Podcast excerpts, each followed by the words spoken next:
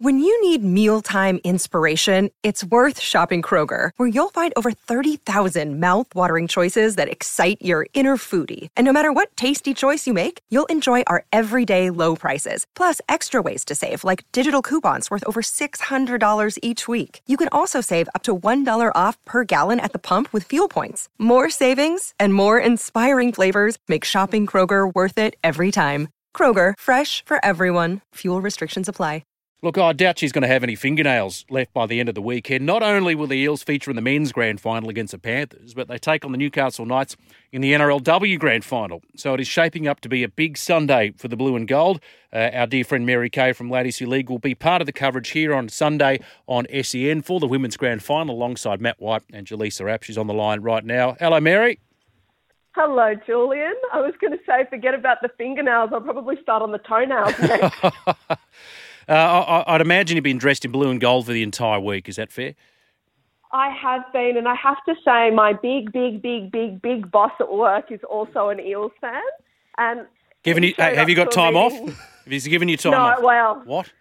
No, I don't think so. We're, we're just not not super. We're not trying. We're trying to be like keep a lid on it a little bit, Jules. But I was going to say he showed up to a meeting the other day in his Eels jersey, and so did I. So we were twinning. It was great. And he's also banned the wearing of any Penrith mm. jerseys. He said it was Jersey Week, yeah. but only for Parramatta Eels fans. Yeah, I think that's entirely reasonable. As they say, you oh, don't you know, don't change your routine in grand final week. Now, look, it's good to see, isn't it, in the women's two sides who didn't feature the year before in the decider, and it speaks, I suppose, doesn't it, to the depth of the competition. In fact, the Knights and Eels, from memory, finished last and second last, and, and here they are. That's absolutely correct, Julian. And I think for two teams that didn't make it last year, and particularly the Knights, who didn't win a game in their inaugural season, they've recruited really well with the likes of Millie Boyle and Tamika Upton.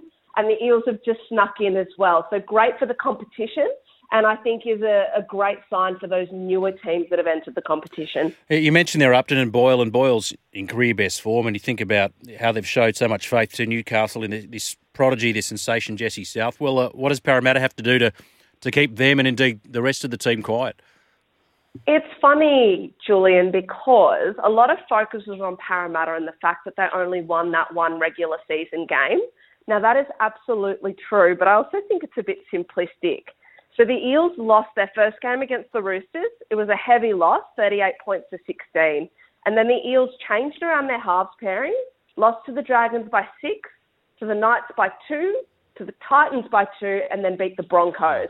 So the last time that these two teams met, there was only two points in it. So I really give the Eels a chance here. We spoke about Millie Boyle. There's also Caitlan Johnston, who is really the engine room of that Newcastle Knights side and you've also got to work to shut Tamika Upton down. She was incredible last week, and that was even after missing two games due to a calf injury. Mm. And the other thing too about Parramatta, Mary, that they come into this off the back of, of two high pressure games. Firstly against the Broncos to make the semis, and then again uh, against the reigning premiers, the Roosters, who everybody assumed would win comfortably. So you know, like you're you're absolutely right. Forget about the the one win. They won the big games when it mattered. I think also, Julian, I wonder whether there was an element of pressure for that Roosters side. Let's be absolutely honest. There would have been very, very few people giving that Eels team a chance against the undefeated Sydney Roosters. Yep. They were playing with house money last week and we saw their best performance. I don't think it will quite be the same this weekend, but I think the Eels still will go in as underdogs and will just have the opportunity to play their best footy and see what happens.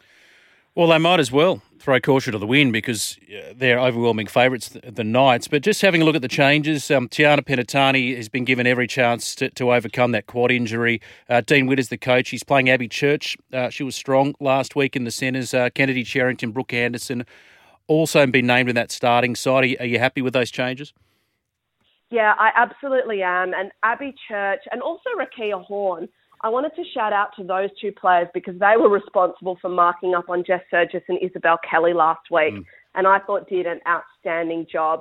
Abby is also a paramedic on the side, and I just noticed her wincing in pain on the weekend. She suffered a bit of a rib injury, but continued to play through the yeah, game. She's hurt. an extremely oh. tough competitor. Yeah. Oh, people ask why I don't play footy. Exhibit A. Yep. Um, but yeah, Abby was extremely strong, and I'm very happy with that change. And Kennedy Cherrington she's a vibe. She really brings energy to that team, so I'm glad to see her starting. Uh, I've been impressed, I have to say, with Ash Quinlan, the five eight. She's got a sort of a real composure about her game. Yeah, she does, and I thought she was really effective against the Sydney Roosters, just poking her nose through the line. And also her halves partner Tayla Preston, who she didn't know before the season started. She was putting up some wonky old kicks last weekend, but they were certainly getting the results. But what I will say is that I felt like the Roosters showed a lack of urgency when getting to those kicks. I don't think we can expect to see the same from Tamika Upton this weekend. So what I need to ask you, I, I won't ask you tips because I know who you're going to tip. So let's just say Parramatta in both the women's and the men's by how much? So I've been pretty consistent this week. Yep. I've said Parramatta to win the women's by six points, mm. with Simaima Taufa to take home the Karen Murphy medal. And then in the men's, I know that Parramatta Eels team, they leave you guessing right to the very end. So they're going to beat the Penrith Panthers by four points and Shaun Lane is going to take home the Clive Churchill He's had medal. a lot of love this week, Shaun Lane. A lot of love. He's a good unit. It's funny, I was reading the Telegraph today. They're interviewing some of the, the junior coaches that Parramatta side, and they said Lane just in one year grew about a foot. Know, they call him the drive. He's a he's a big unit, but he's in scintillating form, and they'll need that if they're going to knock off the might of the Panthers. Uh, thank you so much for your time tonight, Mary. What's in the agenda for the weekend? Uh, obviously, you're, you're calling for us alongside Matt and Jaleesa on Sunday. Now, you've got a solitary seat for the men's game, is that right? So I, for the men's game, I will be with my mum. So we've got two seats together. My dad and brother will be in another section of the stadium. My godfather will be in another section of the stadium. My partner will be in another section of the stadium. and win or lose, I'm heading straight back to Church Street for one hell of a party. It's going to be a party. I might even see you there amidst the thousands of the blue and gold faithful. Don't wash those lucky socks either. Thank you, Mary. We'll catch you Sunday. Thanks, Julian. There she is, Mary Kay from Ladies Who League and part of our coverage here on SEN.